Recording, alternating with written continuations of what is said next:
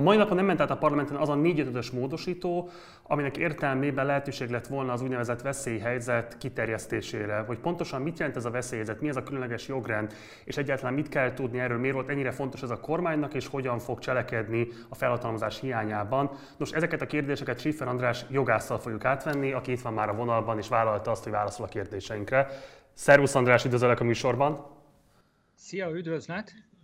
Mielőtt belekezdenénk abba, hogy pontosan mi zajlott ma a parlamentben, kérlek, hogy ismertessük a nézőinkkel, mit jelent az úgynevezett különleges jogrend, mit jelent az a veszélyhelyzet, ami március 14-e óta életbe lépett Magyarországon? Hát röviden a különleges jogrend, és annak ugye több válfaja van, a veszélyhelyzet azt jelenti, hogy alapértelmezetten a kormány megállapítja a veszélyhelyzet fennálltát, és 15 napig a különleges jogrendre vonatkozó sarkalatos törvény keretei között rendeletekkel felülírhat törvényi szabályokat.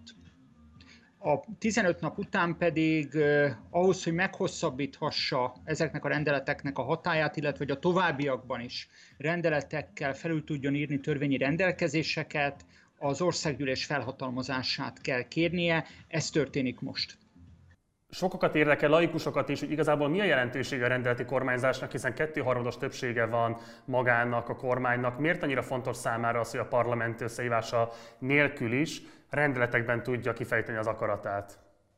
Szerintem ezt valóban időszerű világossá tenném, mert az elmúlt egy-két napnak a hisztérikus légkörében erről kevés szó esett, bármelyik oldalt is olvasta az ember.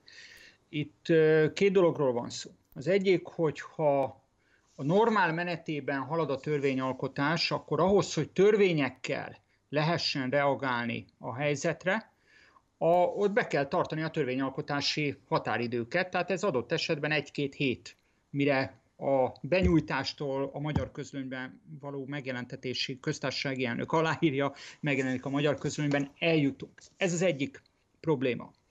A másik pedig az, hogy igen, miután egy olyan járványhelyzettel állunk szemben, nem mi magyarok, hanem az egész emberiség, aminek a kifutását nem ismerjük. Ebben az egész helyzetben a félelmetes, ha úgy tetszik, a világtörténelemben az első globális pánikhelyzet, amivel szembenézünk, egyáltalán nem biztos az, hogy egy hét múlva, két hét múlva, egy hónap múlva az országgyűlést, mint olyat, össze lehet-e hívni. Most abban, hogy videokonferenciával lehet-e parlamenti ülést tartani, és hogyan ebben most hagyd ne menjek bele, annyit azért megjegyeznék, hogy érzésem szerint ezt lehet, hogy meg lehet oldani, a technikához nagyon nem értek, de hogy ehhez alaptörvényt kellene módosítani, szintén abban biztos vagyok.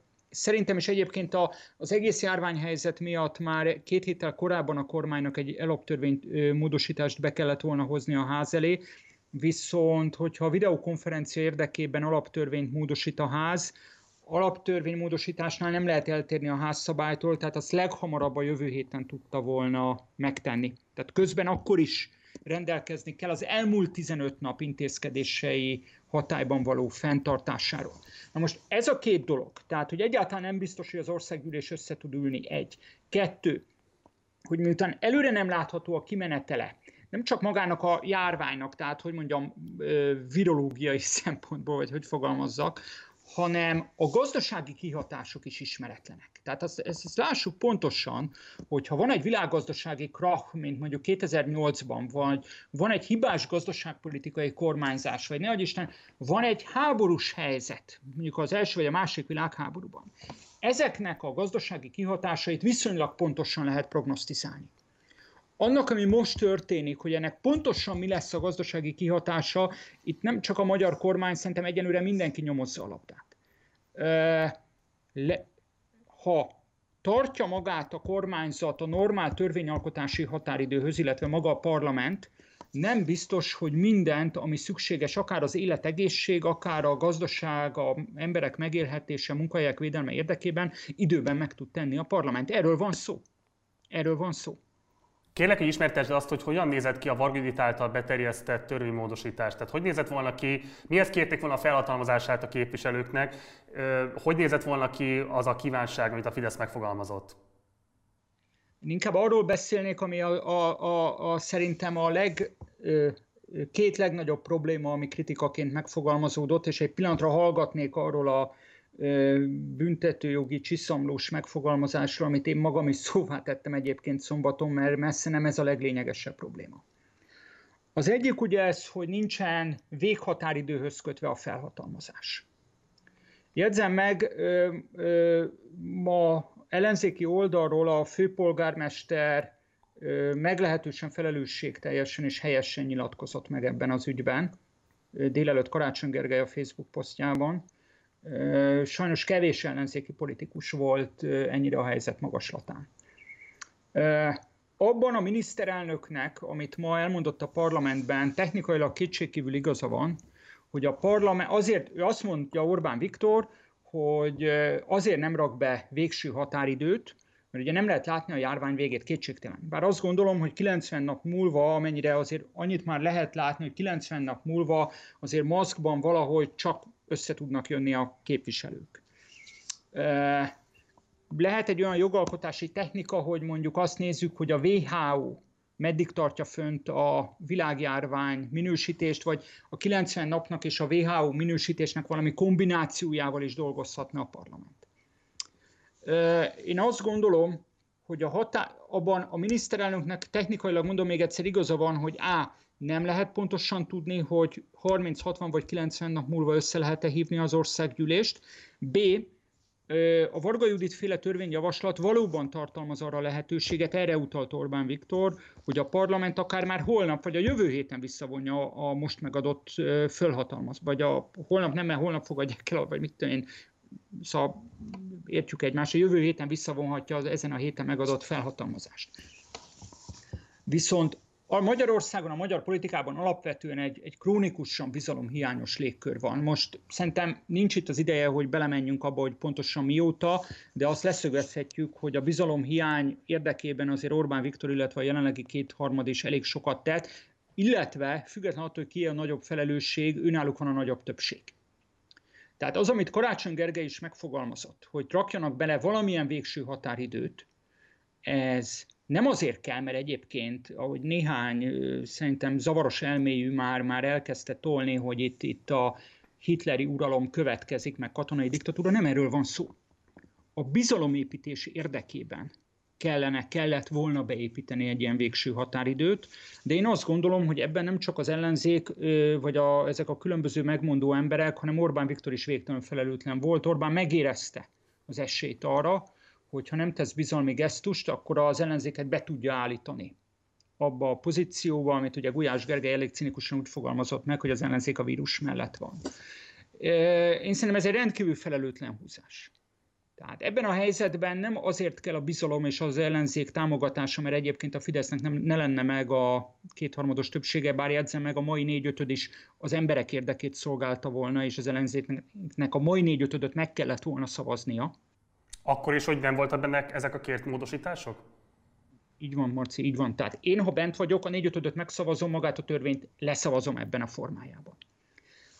A, ami súlyosan aggályos tartalmában a Varga Judit féle javaslatnak, hogy az alaptörvény 53. cikke úgy fogalmaz, tehát amiről az előbb kérdeztél, hogy különleges jogrendben, tehát most egyszerűség kedvéért, ha rendeleti kormányzás van, a sarkalatos törvény keretei között, tehát keretei sarkalatos törvényben meghatározottak szerint járhat el a kormány. Na most Fideszes jogászok ugye azon vitatkoztak velem a Facebookon, hogy hát de kérem szépen, amit Varga Judit ma beterjesztett, tehát ez az úgynevezett felhatalmazó törvény, ez egy sarkalatos törvény. Hát majdnem igazat adtam nekik, csak egy hibát elkövettek. És ez a hamari alkotmányozás és jogalkotásnak a, az átka. 2011-ben erre figyelmeztettük a Fideszt. Amikor hetente három hét alatt alkotmányoznak, és hetente szokták át az egész magyar közjogi rendszert. Elkövették azt a hibát, hogy 11-ben megalkották azt a 2011 évi 128-as törvényt, katasztrófavédelmi törvényt, amelyben példátlan módon elkezdték értelmezni ezt a bizonyos 53. cikkét az alaptörvénynek. Hát ilyen a világon nincsen, hogy egy szektorális törvény egy alkotmányos rendelkezést értelmez. Semmi szükség nem lett volna. Tehát a katasztrófa védelemről úgy is lehet rendelkezni, hogy hogy működjön a polgári védelem, STB, STB, hogy nem cizellálom tovább, hogy vészhelyzetben a kormány mit csinálhat. De megtették és sarkalatosan nyilvánították a katasztrófavédelmi törvényt, és ebből két probléma következett.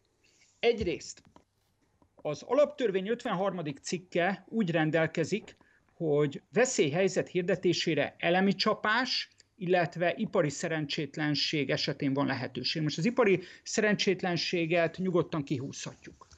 Az elemi csapás tekintetében még lehet bűvészkedni a szavakkal, ilyen ö, biblikus hasonlatokkal, hogy hát a sáska járás is ugye elemi csapás, akkor fogadjuk el, hogy a COVID-19 is elemi csapás. Egy gond van, ez a bizonyos katasztrófa védelmi törvény, amit a Fidesz sarkalatos törvényként 11-ben megalkotott. Mert hogyha ezen még eljogászkodnánk, a katasztrófa védelmi törvény egyértelműen a járványt, akár a humán, akár az állatjárványt kiveszi az elemi csapás fogalma alól. Ebből nem kisebb probléma keletkezik, mint hogy meglehetősen bizonytalan alkotmányos alapokon állt az egyébként helyesen és szükségszerűen bevezetett ö, március 11-i veszélyhelyzet is. Ez a probléma. A másik, hogy a Varga Judit féle javaslat meg azt mondja, hogy a katasztrófa védelmi törvényben meghatározottakon túl is ö, módosíthat törvényeket, a, a kormány, a rendeleti kormányzás idején. Tehát itt konfrontálódik a beterjesztett felhatalmazó törvény, az Fideszes alaptörvény 53. cikkével. Tehát szerintem itt a megoldás az lett volna, hogy már két hónap, két hónap, a két héttel ezelőtt hozzányúlnak az alaptörvényhez, két hét alatt végigment volna egy alaptörvénymódosítás. A katasztrófa védelmi törvénynek a 45-51 szakaszait némi kozmetikázással beemelik az alaptörvénybe, és a veszélyhelyzetnek elemévé teszik a járványhelyzetet, illetve ami egyébként még ott van, állatjárvány, mit tudom én még, mi az Isten, nyila a katasztrófa védelmi törvénybe. Ezt meg kellett volna csinálni, egy 9. alaptörvény módosítást, ráadásul egy olyan helyzet volt, hogy erre az ellenzék sem nagyon mondhatott volna nemet. Most viszont valóban, tehát amiért ha bent ülök, magát a törvényjavaslatot én se szavazom meg, hogy miközben az alap alaptörvény azt mondja, hogy a katasztrófavédelmi törvény által szabott keretek között kell a kormánynak rendeleti úton kormányoznia. A felhatalmazó törvény azt mondja, hogy a katasztrófa, törvény, katasztrófa védelmi törvényen túl is ö, mozoghat szabadon a kormány. Tehát ö, ö, ennyiben konfrontálódik alaptörvény 53. cikkével a MAD beterjesztett törvényjavaslat, ez az igazság. Miközben én szintén megértem, hiszen a felelősség a kormányra nehezedik. Megértem azt a kormányzati álláspontot, hogy a katasztrófa védelmi törvény túl szűkre szabja a mozgásterét egy ilyen momentelő járványhelyzet, ami ráadásul egy gazdasági krízist is okoz a kormánynak. Na de könyörgöm, ezt a katasztrófa védelmi törvényt ezekkel a keretekkel nyilván egy árvízhelyzetet maguk elé kép modellezve a Fidesz-KDNP alkotta meg. Tehát ezt egy teljes, erre utalt egyébként Karácsony Gergely is a ma reggeli posztjában, hogy a Fidesz 2000, a 2011-es közjogi álmokfutásban rendkívül felelőtlen és lendrián alaptörvényi rendelkezéseket és sarkalatos törvényeket alkotott. Most ebből van a probléma. Én azt gondolom, hogy ebből van az igazi probléma. Ez az egész, amit itt most próbáltam megvilágítani, ez nem, nem egy ilyen fölösleges jogászkodás. Tehát Egyszerűen, hogyha van egy válsághelyzet, és válsághelyzetben a kormány okkal várja el azt, hogy rendelkezésére álljon ne, ne, ne csak minden arzenál, amivel a válságot kezelni, illetve a, a veszélyt elhárítani tudja, hanem hogy az állampolgárok világnézettől és pártállástól függetlenül fegyelmezettek legyenek, fegyelmezett jogkövető magatartások, magatartást tanúsítsanak, akkor ebben a kormányzatnak kell ab, ö, ö, abban a tekintetben példát mutatnia, hogy kínosan ügyel az alaptörvényi rendelkezések megtartására, és nagyon világos és egyértelmű ö, rendelkezéseket hoz, illetve terjeszt be a parlament elé. Tehát éppen ez a slendrián és meglehetősen az alaptörvényt meglehetősen lazán kezelő jogalkotás az, ami, ami a rendetlenséget szolgálja, és nem a rendet. Ugye hétvégén Orbán Balázsnak megjelent egy publicisztikája az Indexen, ő a miniszterelnökség miniszter helyettese, és ő vezette be azt az érvelést, amivel ma Orbán Viktor is élt a parlamenti vitában, nevezetesen, hogy ők semmilyen jogosultságot nem kívánnak elvenni a parlamenttől, a parlamenti többség bármikor visszaívhatja ezt a módosítást, csak hát ugye az a helyzet, hogy ez a többség ez most jelenleg a, a Fidesz kezében van, Abból a szempontból hogyan értékeled az ellenzék helyzetét, hogy nyilvánvalóan nagyon hosszú ideig ez volt az utolsó alkalom, amikor érdemben befolyásolhatták valamilyen formában a törvényhozásnak a menetét. Tehát nyilvánvalóan most hosszú hónapokig, hogyha megtörténik majd ez a pár nap múlva esedékes veszélyhelyzet módosítás, hosszú hónapokig ki fognak esni abból a helyzetből, hogy bármilyen módon is hatással legyenek a parlamentáris munkára.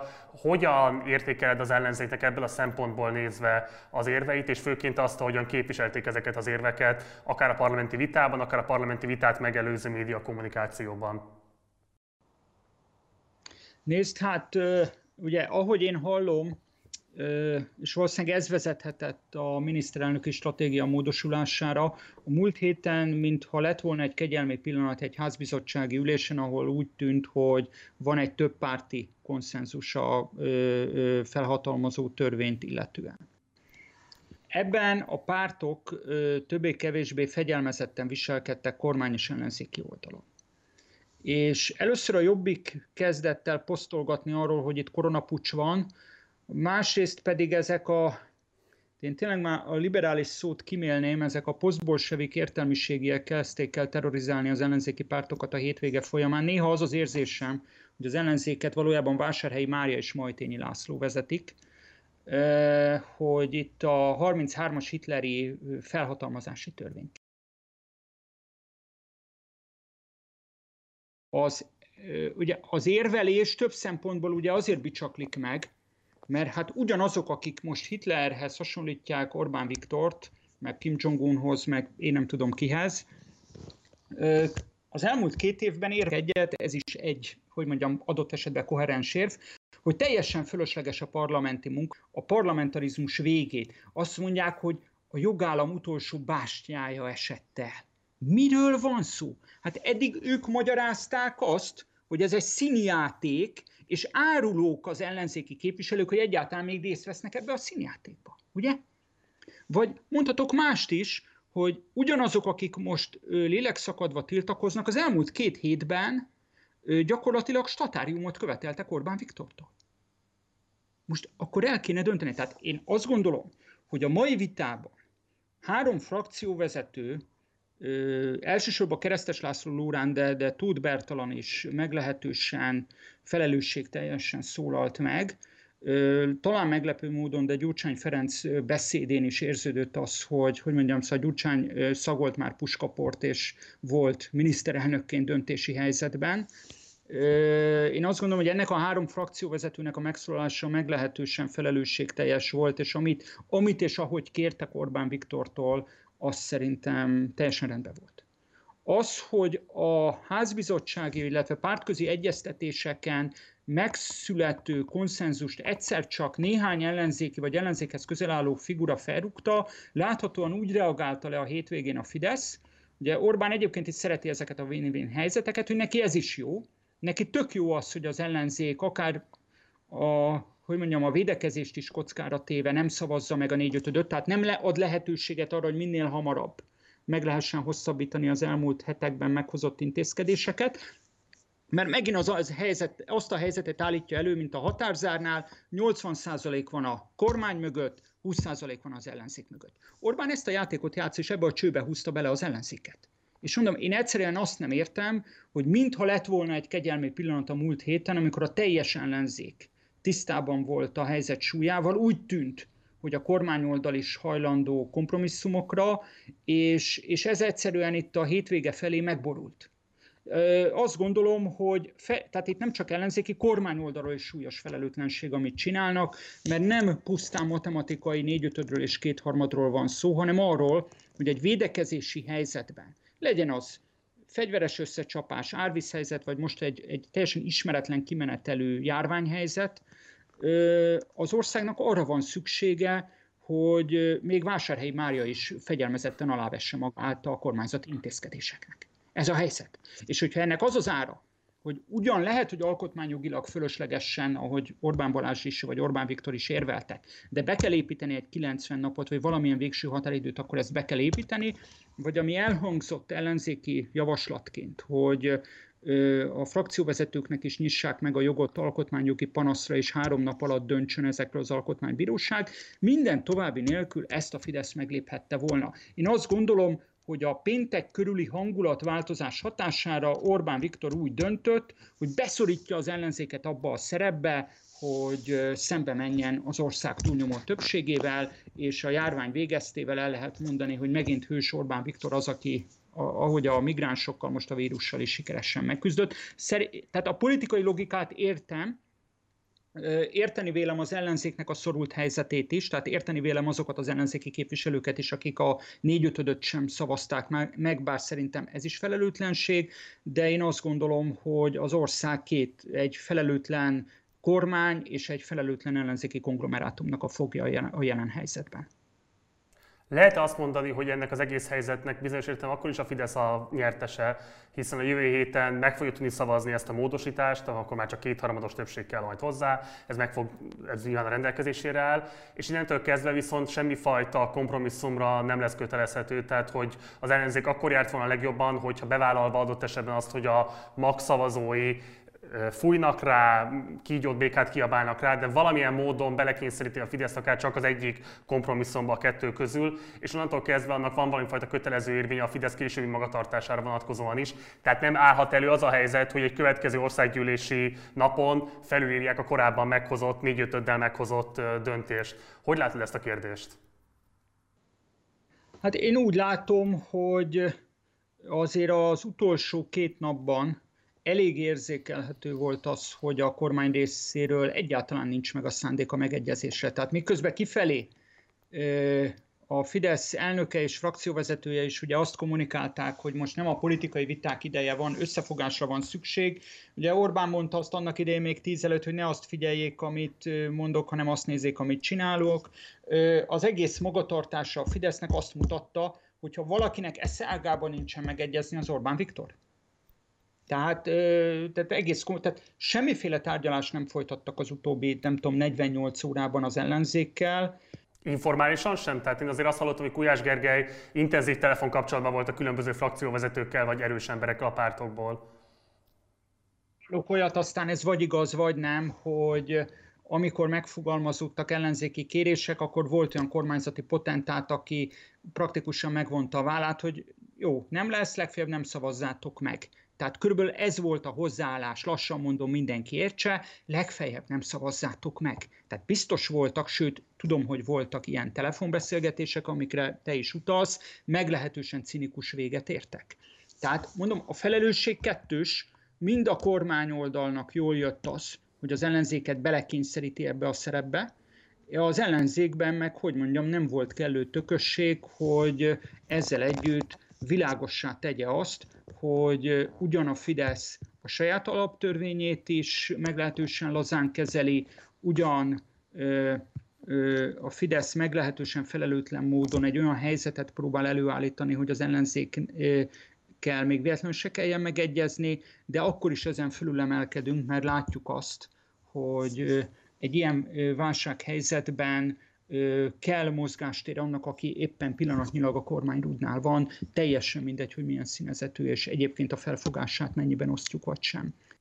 Mi lett volna ez a többlettökösség, amire utalsz? Mert hogy ugye azt te is elismerted, hogy három frakcióvezető lényegében egyébként a róluk kialakult képet megcáfolva felelősségteljes ellenzéki, konstruktív ellenzéki magatartásról tettek tanúbizonyságot. Nagyjából a kifelé irányuló kommunikációjuk is egységes volt. Tehát mit lehetett volna még megtenniük? Meg kellett volna szavazniuk ezt a négy-ötös határozatot?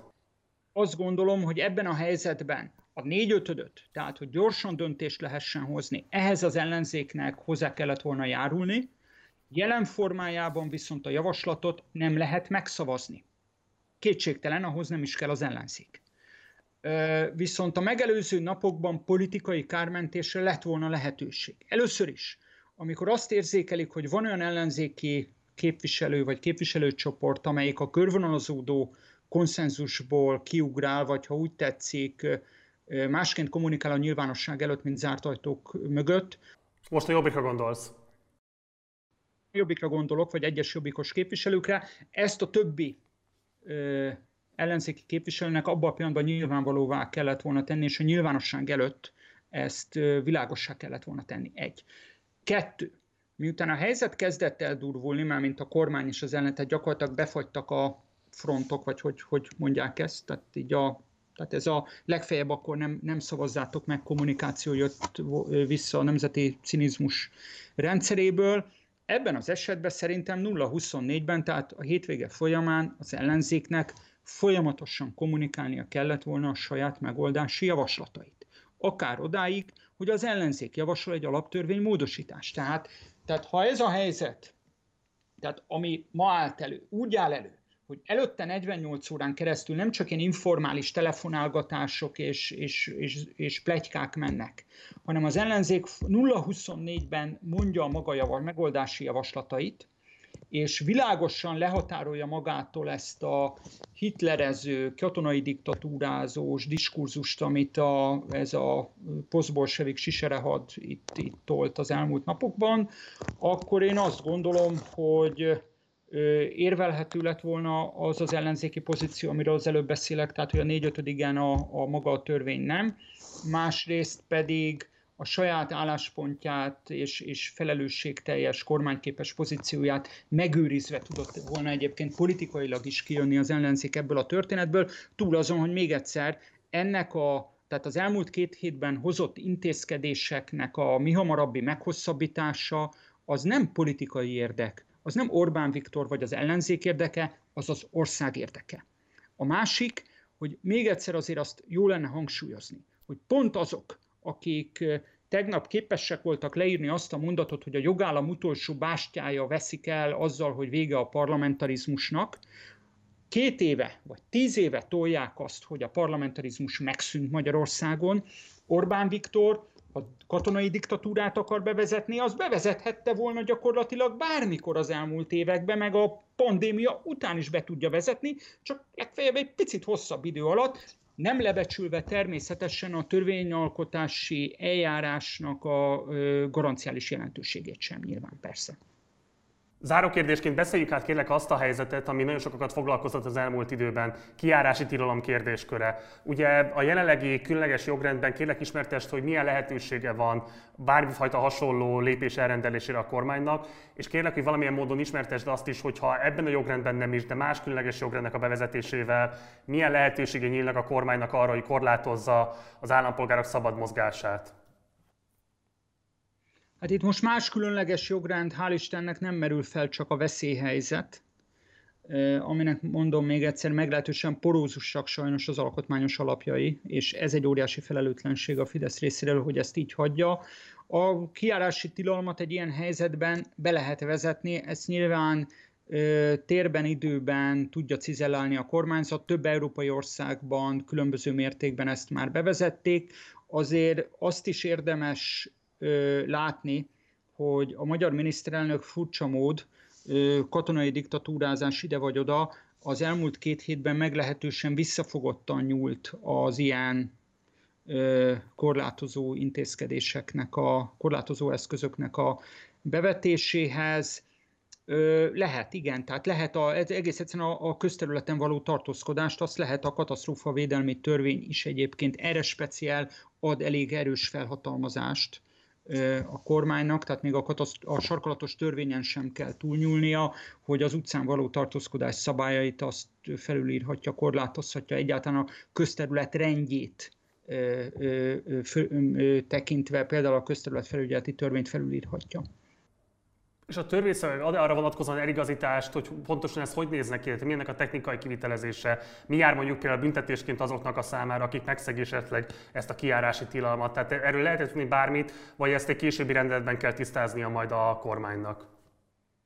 Részben egy későbbi konkrét rendelet tisztázza, de másrészt pedig a, a különleges jogrendben bevezetett vagy közveszély esetén bevezetett különböző intézkedéseknek a megszegése súlyosságtól függően szabálysértést, illetve bűncselekményt megvalósíthat. Tehát akár elzárással is büntethető. Akár szélső esetben igen, de ez már zaj, most éppen Olaszországban vezettek be ezzel kapcsolatban eléggé drákói rendészeti szankciókat. Egyébként azért azt gondolom, hogy most itt a, a jogi infrastruktúra mellett azért érdemes lenne arra is majd pár szót vesztegetni, ami ennek a krízisnek a gazdasági társadalmi leágazása, ahol Orbán Viktor megint csak nem hazudtolta meg magát a mai nap.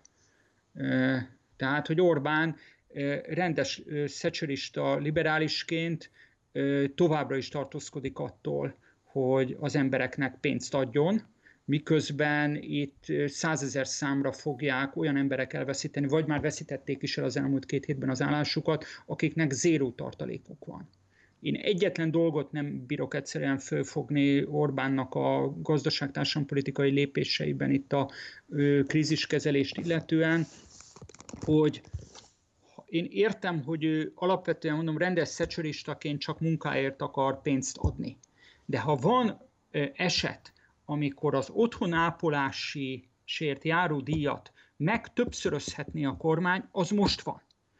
Munkáért adna pénzt, ráadásul a családvédelmi mantrába is beilleszthető, és ráadásul az otthonápolás lehetőségének a biztosításával. Ugye arról beszélünk, hogy valaki például megbetegszik koronavírusban, nyilvánvalóan vele érintkező családtagot is karanténba vonják, aki egyébként elveszíti az állását is, legalább kapna jövedelmet, ezzel egyébként az egészségügyi ellátórendszert is valamennyire tehermentesíteni lehetne. Tehát mondom, én azt értem, hogy Orbán rendes neoliberálisként nem szeret pénzt adni az embereknek munkanélkül, de speciál, hogy az otthonápolási díjakat miért nem emelik meg ö, drasztikusan most pont egy járványhelyzetben, amikor tömeges munkanélküliség fenyeget, ez számomra egyszerűen felfoghatatlan. Akkor, ha jól értelek, te azt is mondod ezzel, hogy Orbán hatalmára sokkal nagyobb veszélyt jelent az, hogy mondjuk hogyan kezeli félre ezeket a gazdasági kérdéseket, hogy hogyan nem tanúsít kellő érzékenységet azokra a problémákra, amelyel most százezrek és milliók néznek szembe, nevezetesen, hogy nincsenek tartalékaik, amiből finanszírozzanak egy ilyen rendkívüli helyzetet. Szóval ez sokkal nagyobb veszélynek tartod, mint azt, hogy esetlegesen hogyan él vissza a különleges jogrend biztosította lehetőségekkel. Mármint, hogy kinek veszély? Orbán hatalmára nézve, tehát hogy inkább fogja aláásni az ő stabilitását az, hogy hogyan fogják majd százezerek tekinteni rá. Marci, azt én a saját bőrömön megtanultam annak idején 2010 után, hogy az, hogy Orbán Viktor a különböző jogállami korlátokat hogyan hágja át, adott esetben a saját maga által alkotott alkotmányos szabályokat hogyan szegi meg, ez néhány százezer embernek mozgatja meg a képzeletét, de ez kevéssé izgatja az emberek túlnyomó többségét. Az viszont, hogy az elmúlt tíz évben először ennek a kormánynak szembe kell néznie egy mélyülő társadalmi-gazdasági krízissel, ez, ez, ez szerintem egy pokoli feladvány a kormány számára, és a pillanatot lehet uralni. Tehát könnyen lehet, hogy a mai, holnapi, jövő heti döntésekkel triumfálni tud a miniszterelnök az ellenzék felett, és ezért tartom óriási hibának azt, amit ma az ellenzék tett, viszont, viszont részben azzal, hogy egyoldalúan a német autógyárakra tekerte fel a, a magyar gazdaság szerkezetét az elmúlt tíz évben. És látjuk ugye, hogy autó, német autóipari központok döntenek valahogy, az önmagába recesszióba dönti a magyar gazdaságot. Másfelől az egész, magyar egészségügyi rendszer legendásan olyan állapotban van, amilyenben Harmadrészt, tehát itt elsősorban egyébként az egészségügyi rendszer fog sajnos vizsgázni a, a következő hónapokban. Harmadrészt pedig úckodik attól, hogy a tartalékok nélküli ellehetetlenült családok számára valamilyen transfert juttasson, ez nagyon könnyen lehet, hogy alapjaiban tudja megrendíteni a Fidesznek a legitimitását, függetlenül ettől az egész közjogi trükközéstől. És akkor abszolút ez záró kérdés, de szerinted azért nem jutatja ezeket a transfereket, mert tényleg ragaszkodik ahhoz, hogy ne köpje szemben a korábbi politikáját, vagy lehet mögött olyan megfontolás is, hogy neki nincsen olyan gazdasági mozgástere, mint mondjuk a román államnak? Hát szerintem bőven van olyan gazdasági mozgástere, egész egyszerűen ebben tetszik, nem tetszik, Orbán egy dogmatikus neoliberális. Hát hogy ne lenne gazdasági mozgástere, azért a, a, ha volt, hogy mondjam, takarékos, megszorító kormány valahol Európában az elmúlt években, az a magyar volt az elmúlt tíz évben. A jegybank is bezsákolt magának épp elég tartalékot. Most ötleteim még lennének, hogy honnan mindenhonnan lehetne elvonni pénzeket, úgyis, mint kormányzati kommunikáció, amivel lehetne tüzeket oltani. Arról nem beszélve, hogy a GDP arányos egészségügyi ráfordítás az elmúlt tíz évben Magyarországon mélyen az európai átlag alatt van. Bőven van olyan mozgástér szerintem a magyar büdzsében, amivel plusz forrásokat, tehát érzékelhetően nagyobb plusz forrásokat lehetne az egészségügybe juttatni, illetve mondom, ami abszolút Orbánnak a filozófiájába is beleillik, például a házi ápolás támogatásán keresztül jövedelemhez, transferhez, transferekhez lehetne juttatni az embereket, akár úgy is, hogy átmenetileg például az álláskeresési járadéknak az idejét meghosszabbítják. Tehát mondom, ebbe biztos, hogy van költségvetési mozgástér, egész egyszerűen ez az Orbáni filozófiába nem fér bele. Sifer András, nagyon szépen köszönöm, hogy velünk voltál az elmúlt nagyjából fél órában, és elmondtad mindezeket. Szerintem fogunk még keresni a következő hetekben, hogyan majd zajlik előttünk ez a válság, és egyre újabb és újabb aspektusai bontakozódnak ki. Tényleg köszönöm, hogy velünk töltötted ezt az időt, és hogy ránk szántad, és segítettél tisztában látni. Szervusz, minden jót! És akkor ez volt már a, a Partizán interjú kiadása. Holnap érkezünk majd további videókkal. Ha van lehetőségetek, kérlek benneteket, hogy hagyjatok itt egy kommentet vagy kérdést, akár az elhangzottakkal kapcsolatban, hogyha valami nem érthető, akkor mindenképpen tegyétek fel a kérdéseteket, és igyekszünk rá válaszolni egy komment formájában. Vagy hogyha sokakat érdekel az adott kérdés, akkor szervezünk rá egy újabb interjút, egy újabb videót majd. Mindenképpen a like és dislike gombokat is használjátok, illetve iratkozzatok fel a csatornára, valamint kövessetek bennünket Facebookon is, és amennyiben van lehetőségetek, kérlek benneteket, hogy szálljatok be a finanszírozásunkba a Patreon oldalunkon keresztül, itt a leírásban szintén megtalálható annak a linkje. A munkatársaim nevében köszönöm szépen a figyelmeteket, jó éjszakát kívánok, Gulyás Márton voltam, ciao.